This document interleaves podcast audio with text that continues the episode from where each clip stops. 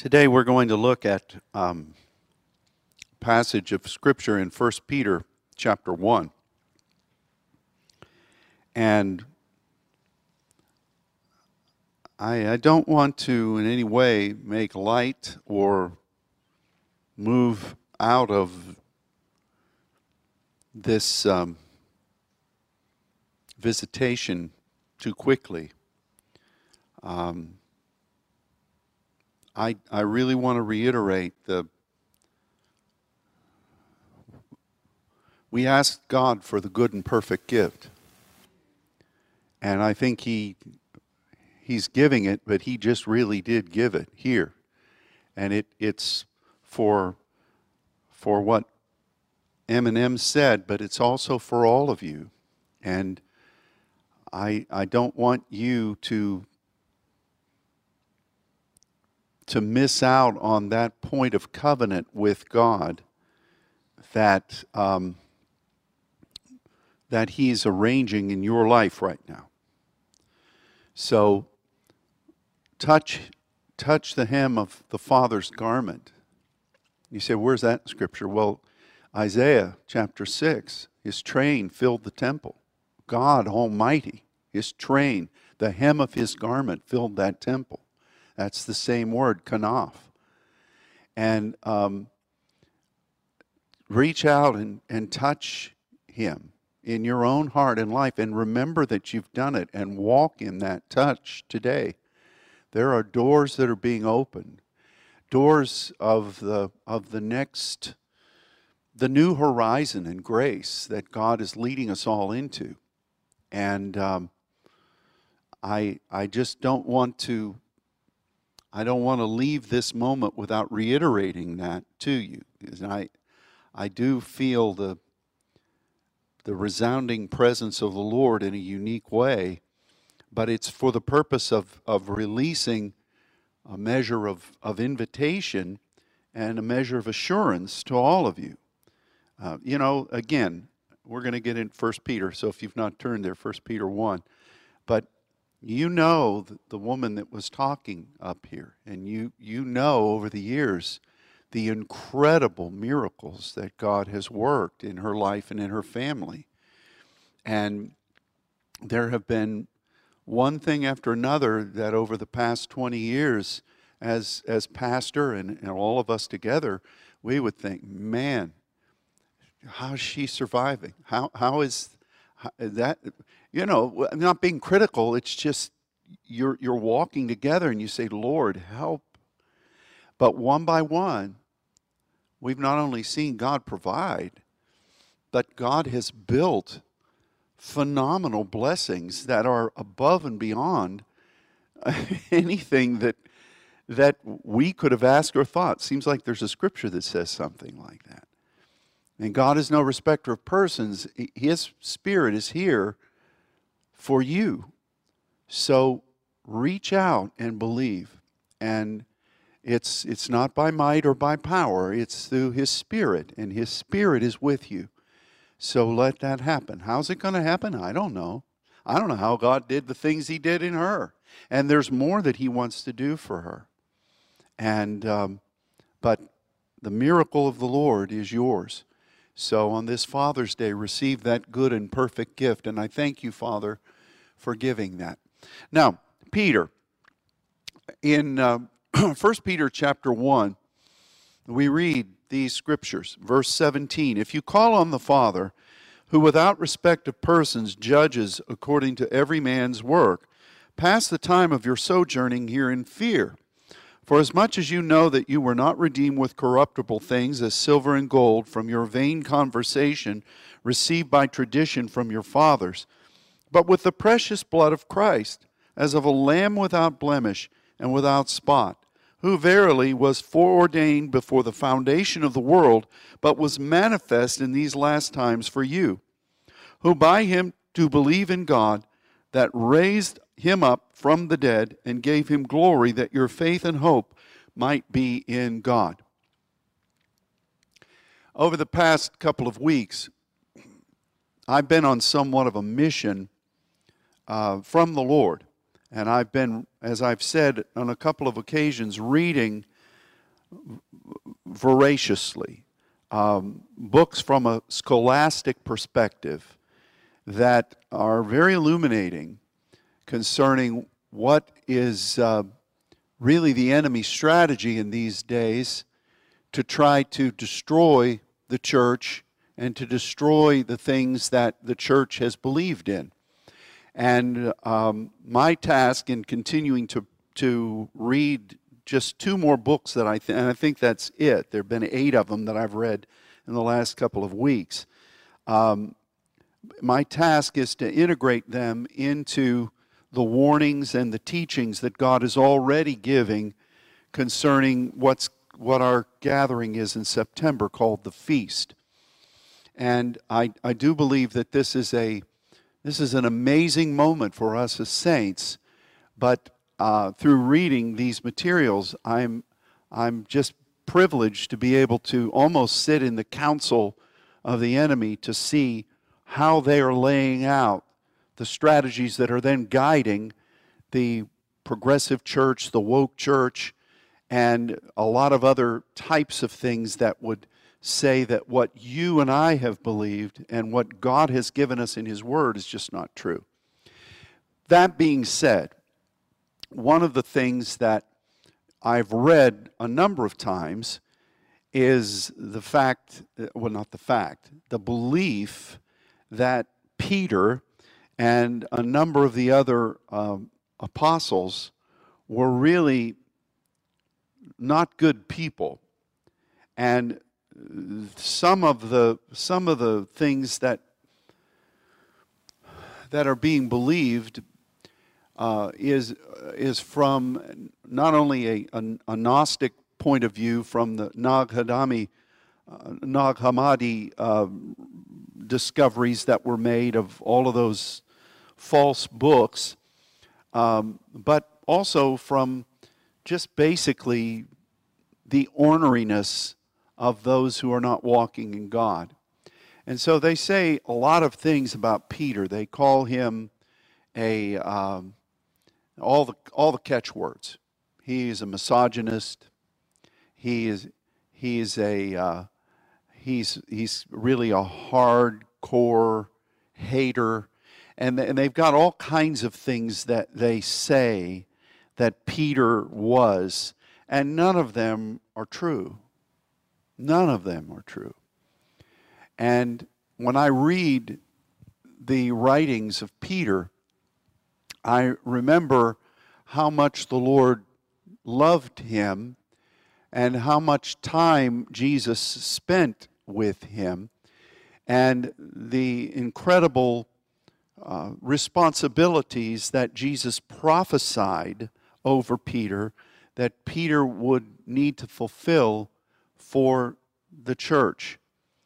And so I was reading through these brief epistles of Peter just as a just as a point of um, just as a point of just enjoying the word. Did you ever just do that?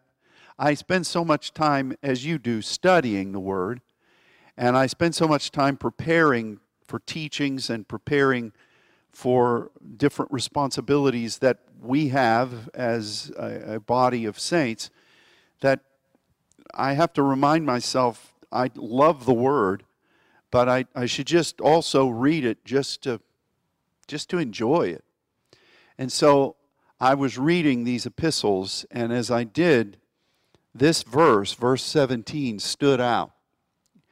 And as I was preparing for what I was supposed to say today, um, I was looking at a lot of things that I thought, boy, I have an interest in that, like being redeemed to God the Father. That, that is really a, a wonderful study, but it's not what we're supposed to be talking about today. But this verse kept coming, and it really is in three parts.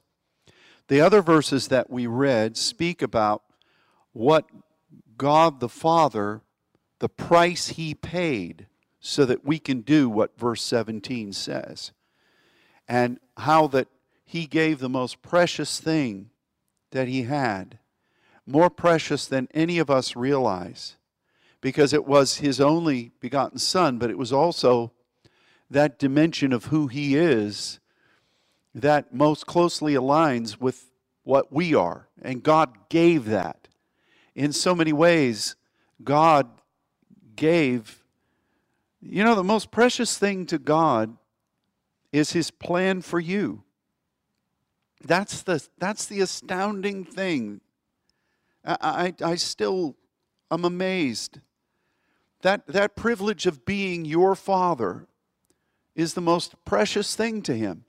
And the reason I say that is that he was willing to give his son to assure that. Do you know? That's an amazing thing. And, and so we read verses 18 through 21, and we see, you know, you were redeemed with uh, the precious blood of Christ as a lamb without blemish and without spot, who God foreordained before the foundation of the world, um, and, and that we could believe in him and be raised up with him and to move in the glory of God, to move in faith and move in hope. And that that is a privilege. What a privilege. But Peter prefaces this by saying these three things in verse 17. And I want to make them as clear as we possibly can because if you just read them on the surface in the King James or whatever you're reading in your language, whether it's English or Portuguese or French, um, you, you see it says a certain thing, but I want to make sure that beyond your translated language that we understand what's actually being said. If you call on the Father. What an amazing statement. And when you study what it means to call there, you find a number of things, but the most prominent one that you find in the study of, of lexicons is that the calling is like an invitation. It's, it's like, it's, it's, it's at heart an invitation to invite someone in to fellowship with you. And we kind of extrapolate off of that that the calling is, is, is the invitation itself. God, come! But it's the heart of what that calling is that is the meat of the word. It's, it's the desire to have a fellowship. It's the desire to have God the Father come and dwell with you and to be with you and to know you and that you would know Him. It really is a uh, more than just an invitation, it's a strong desire to commune with the Father. And so Peter says, if you call on the Father. If, that's one of the biggest words in the Bible. But thank God, we have been privileged to bypass the if and welcome Him. Call on the Father. Two things need to happen. The first is know that God is without respect of persons and that he judges every, every man's work. Now let's just look at what that means. He doesn't prefer one person over another. Each one of you has a unique place in him. And when he meets with you, it's going to be precious to him. And he he will he will come and he will judge. This is Krino. He's going to look carefully at what it is that you're dealing with, what it is that he wants from you. He's going to take it very carefully and spend time with you to give ear to what's going on and to and to uh, invest himself, even though he already knows this, but we're talking from the concept of spending time with you, to point by point look at every one of the things that you're dealing with on behalf of the, uh, the work that's been given to you. Now, it's translated as every man's work, but it's, it's gender neutral there, and it, it means every, every person. So, Peter says, if you are going to invite the Father to come and spend time with you. When God comes, He is going to look at each one of you individually because He knows you. From the foundation of the world, He created you. And He's going to come and He's going to feel the things that you feel. He's going to meticulously go through the things that are important, most important, and he's going to know every factor and every detail of the work that's been assigned to you. I think that's precious, don't you? I think that's a wonderful thing. And one of the things that I've learned about the Father is when you do spend time with the Father, we might think that he's going to spend an awful lot of time talking about a certain thing but he's really often not seemingly concerned about that thing, and he touches on something that's most important. You got to be willing to let him do that. Because sometimes we get the first part right, we call the Father, and then all we do is keep wanting to talk about a thing that's not even on his radar. And why is it? Because our assessment's wrong and he's really wanting to create a different thing, but we're so focused on this other thing that we can't hear a thing he's saying. You ever been around somebody that way? Sometimes the little kid will come and they're all wired up and crying about this or that, and, and you're thinking, you know, honey, you just need to let that go because we're going to do this right now, and this is so much better. Not that that would happen in Fabian's daughters, but um, that we often have a tendency to do. And God is the krino. It's kind of like, you know, they use this word to, to talk about when you hear prophecy and you judge prophecy. This judgment is not some, well, Debbie, uh, let me tell you a few things about you. You know, it's, it's not that. It's that meticulously, point by point, things are put aside and you look at each one of them to determine okay, for this time frame, for this moment, what's the most important? All of these are important, but what is the sequence?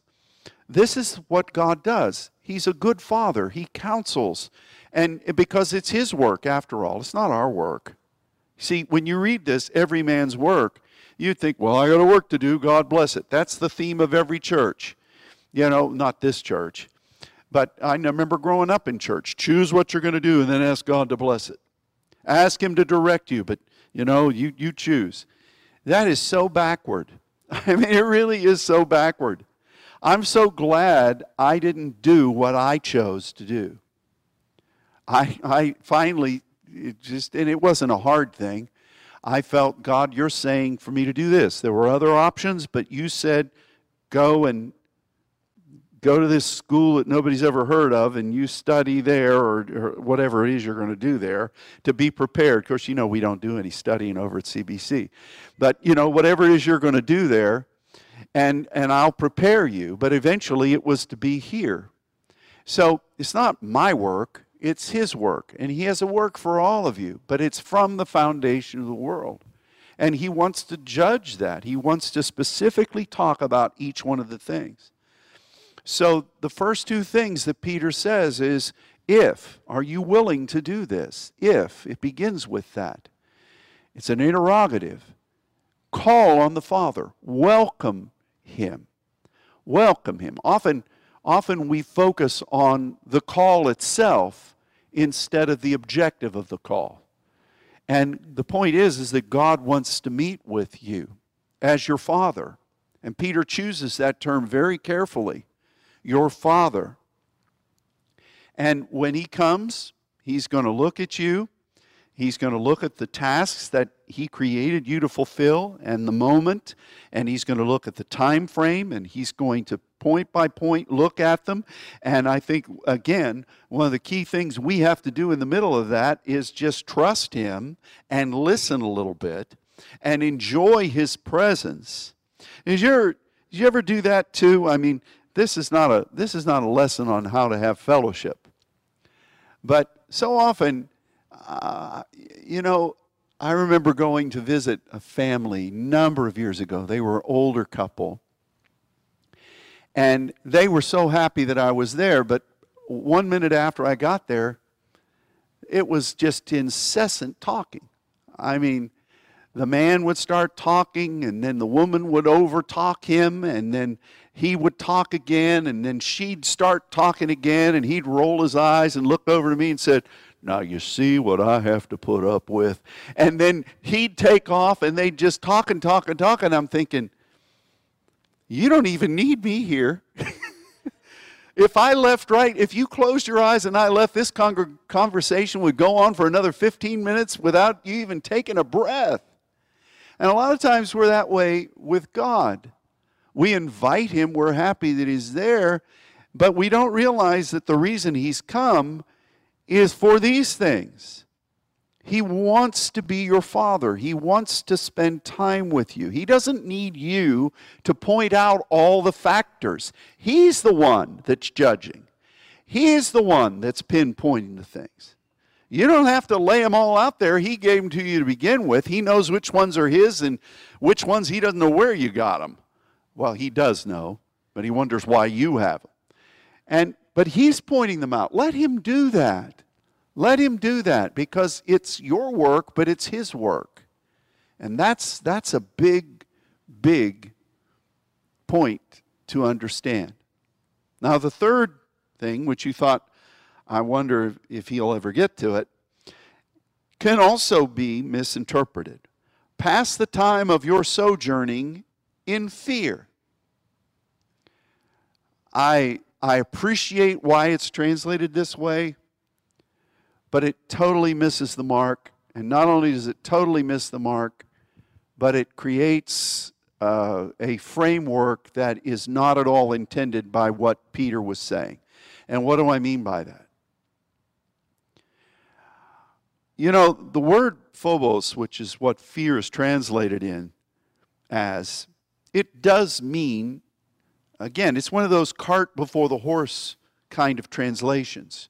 Like people would have a, a phobos of spiders, or people would have a phobos of any number of things. And so often we think that's the meaning of the word, to be scared about something. But do you know that the meaning of the word really means to run fast? And I've looked this up in very detailed measure. So I'm not just barking up a tree. I heard some wild prophets say this, so it's got to be true.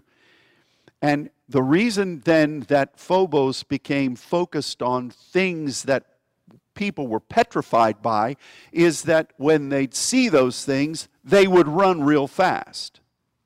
And it's so often we describe the moment rather than the factors of the moment. And that's what's happened to Phobos. Run real fast.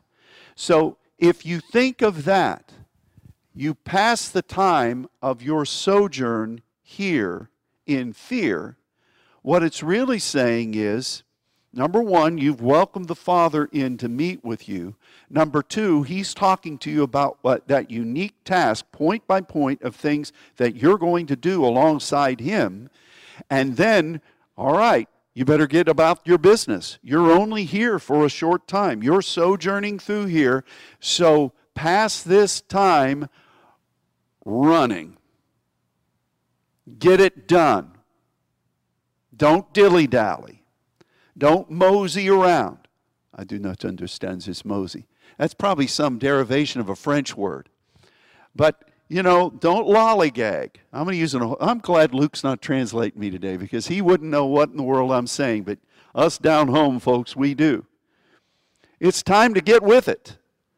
And if if you're with the Father, you're communing with Him. He's giving you a task. I'm not saying to get ahead of God, but we can. You know, we can run to the task. We run the race that is set before us. And it seems I've read that somewhere else. And it's not that you get ahead of God or you jump the gun, but you can always be whatever I find, my hand finds to do, I do it with all my might. And you know, I had a, a dream, a very prolific dream a couple of weeks ago. Now I sound like Brother Burke. I have a dream. I had a dream. I want to teach you about it.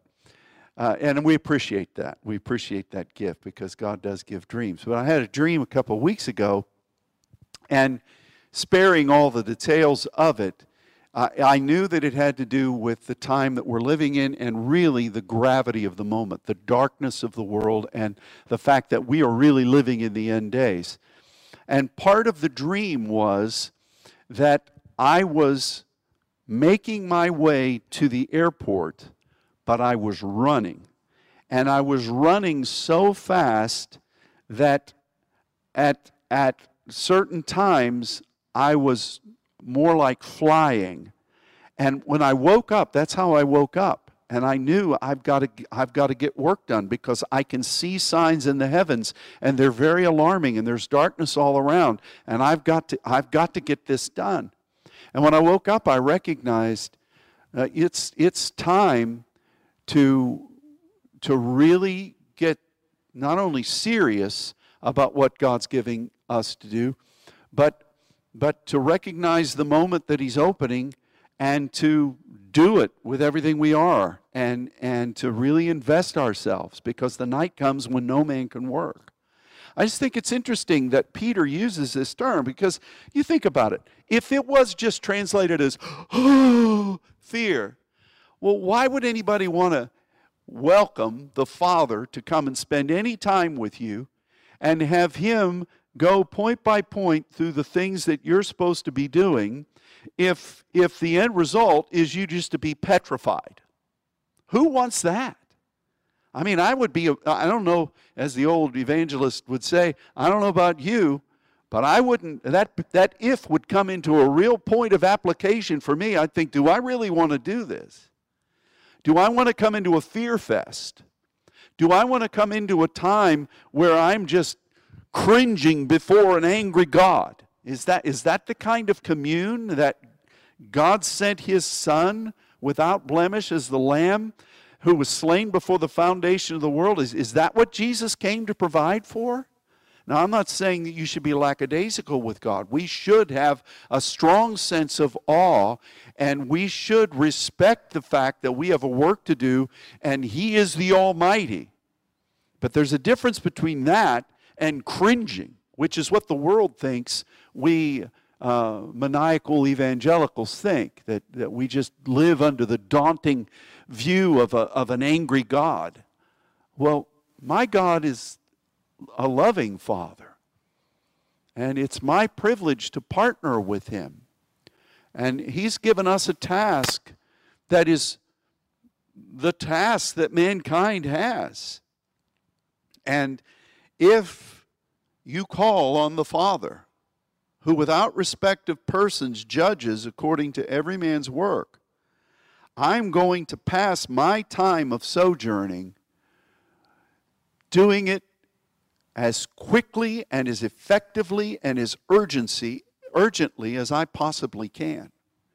That's what Peter is saying here. And I think that's a very interesting thing because, and I'm going to close with this Peter was a unique individual. He was head and shoulders above everybody else. He was strong, he was bold, he was bombastic at times.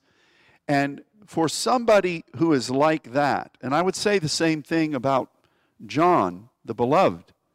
John was not a, a sissy, John was a zealot. And for both of them to come into a position of loving God to where for Peter to talk about being under the Father in this way. Now, we don't know a lot about Peter's earthly father. We know that he obviously managed the shipping, uh, uh the, the fishing enterprise. Um, we don't know a whole lot about him, but I doubt Peter had a real tender relationship with him. I don't know. I might be wrong. But here, Peter, this strong man, is talking about the Father in this way. And I think that all of us, regardless of, of who we are and regardless of what, uh, what our upbringing has been, um, however we related, you know, Monica was talking about her father. I had my own scenarios with my father. I know a number of you had unique, wonderful fathers, but um, every one of them had a different relationship than other fathers. The point for us is that somehow we've got to go into our Heavenly Father and recognize that He is the best. He's, he's got good points that can be seen in so many good points that are manifested on earth, but our Father, there's nothing like our Father in heaven. And He loves you, and He created you. It's not just that He's blessing you, He is invested in you. He saw you from the foundation of the world, before it even. And He loved you. And He gave His Son, His only begotten Son, so that you might come and know Him and serve Him. And so for Peter to recognize all of that and to say, invite the Father, fellowship with Him, do whatever you can to make sure He knows He's welcome with you and spend time with Him. And then be willing to listen as He speaks about the work He's given you, as He meticulously prioritizes and, and advises and counsels on these things. And after you've done that, recognize that you've got a designated time frame to do this, and time goes fast. Wow. How quickly has 50 years, well, I won't ask Dennis, uh, how 50, how quickly has 50 years gone by? You know, I, how, how many years have we been at this? Um, I, I, I remember, I'm just looking around the room. I said I was, Fran, I said I was going to end. I don't know why I'm still going. But, um, you know, I, I, I look up and I see Elizabeth up there. I remember when she was just a little thing up here. I remember before the twins were born. I remember when my girls were just little. I remember having them dedicated up here. I, I, life goes quickly. And our sojourn has been appointed by the same Father who's meeting with us and who cares deeply about how we're working with Him. And so we need to recognize that we need to work now.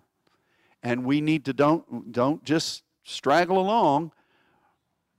Do it do it with all your might. Now you could say, okay, that fear angle, yes, it does mean to run, but you don't want to miss what you're supposed to be doing because you're going to be judged as to whether you do. Well, that's true too. But I I don't know. God is God is God. He demands and he has things that he's going to do regardless of whether you like it or not. And I understand that almightiness that is our God.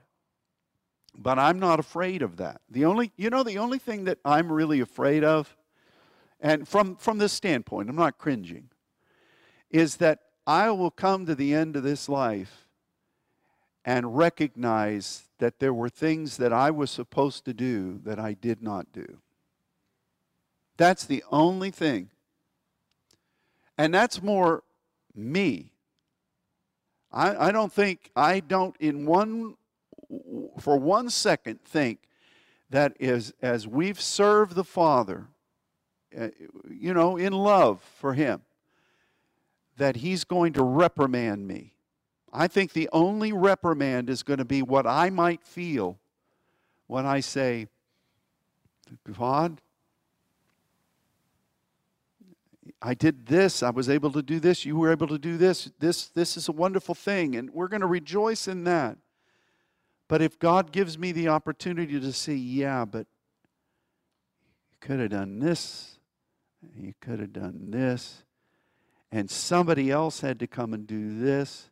I don't know how much the Father's going to let us know that, but I do think, me being me, I'm going to be aware of that. Now, the joys of heaven are going to be superlative. There's not going to be a weeping room, there's no tears there. God wipes them all away. And, um, but I want to pass the, the time of my sojourn here where I'm aware of the fact that there's a task to be done, I don't want to fail God, so I'm going to get after it. Do you feel that way about your own life? We should. Um, and God's given us a wonderful open field ahead of us in grace. We talked about that, the visitation of the good and perfect gift this morning already. And that anointing is here. But let that anointing permeate this word, this very brief verse. Your Father loves you. Welcome Him to commune with you. Know that He's given you a task. He's meticulously aware of every point of it. Let Him counsel, let Him direct, let Him assuage fear, let Him be what, what it is that He needs to be for you to accomplish that task, and then recognize the urgency of the hour and get after it. That's really what Peter says. And so that's our Father's message today. And I speak blessing over all of you. And I look forward to walking together with Him, with you, in the days that are ahead. These are going to be great days. They already are. And um, I, Father, thank you for the privilege of being able to serve you. And I thank you for the privilege of being able to serve you with these precious people. And I ask you, Father, as their pastor, and from whatever measure of apostolic calling you've given me, I ask you that you would meet with every one of them in the days to come in a profound way. This is what you want to do. This isn't an anomaly. This is what you want to do. So I ask you for that.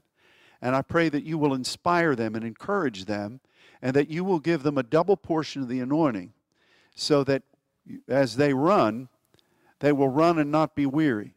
And as they run, they will be like Elijah as he outran the chariot. And that we will be able to accomplish more under your anointing in the days to come than we could have if we were just doing it in our strength through a lifetime. I speak that blessing over every one of these dear ones. And we thank you on this Father's Day to be able to serve you in this way. And we ask all of this through the one who made it possible, our Lord Jesus Christ. Amen. Amen. Well, happy Father's Day. God bless you all. And we will look forward to uh, speaking to you through the uh, website over this week. But don't forget this coming Saturday, 3:30 for the Stewart's, Stewart's celebration. You have any questions for them, ask them. Now they're here. God bless. Happy Father's Day. Goodbye.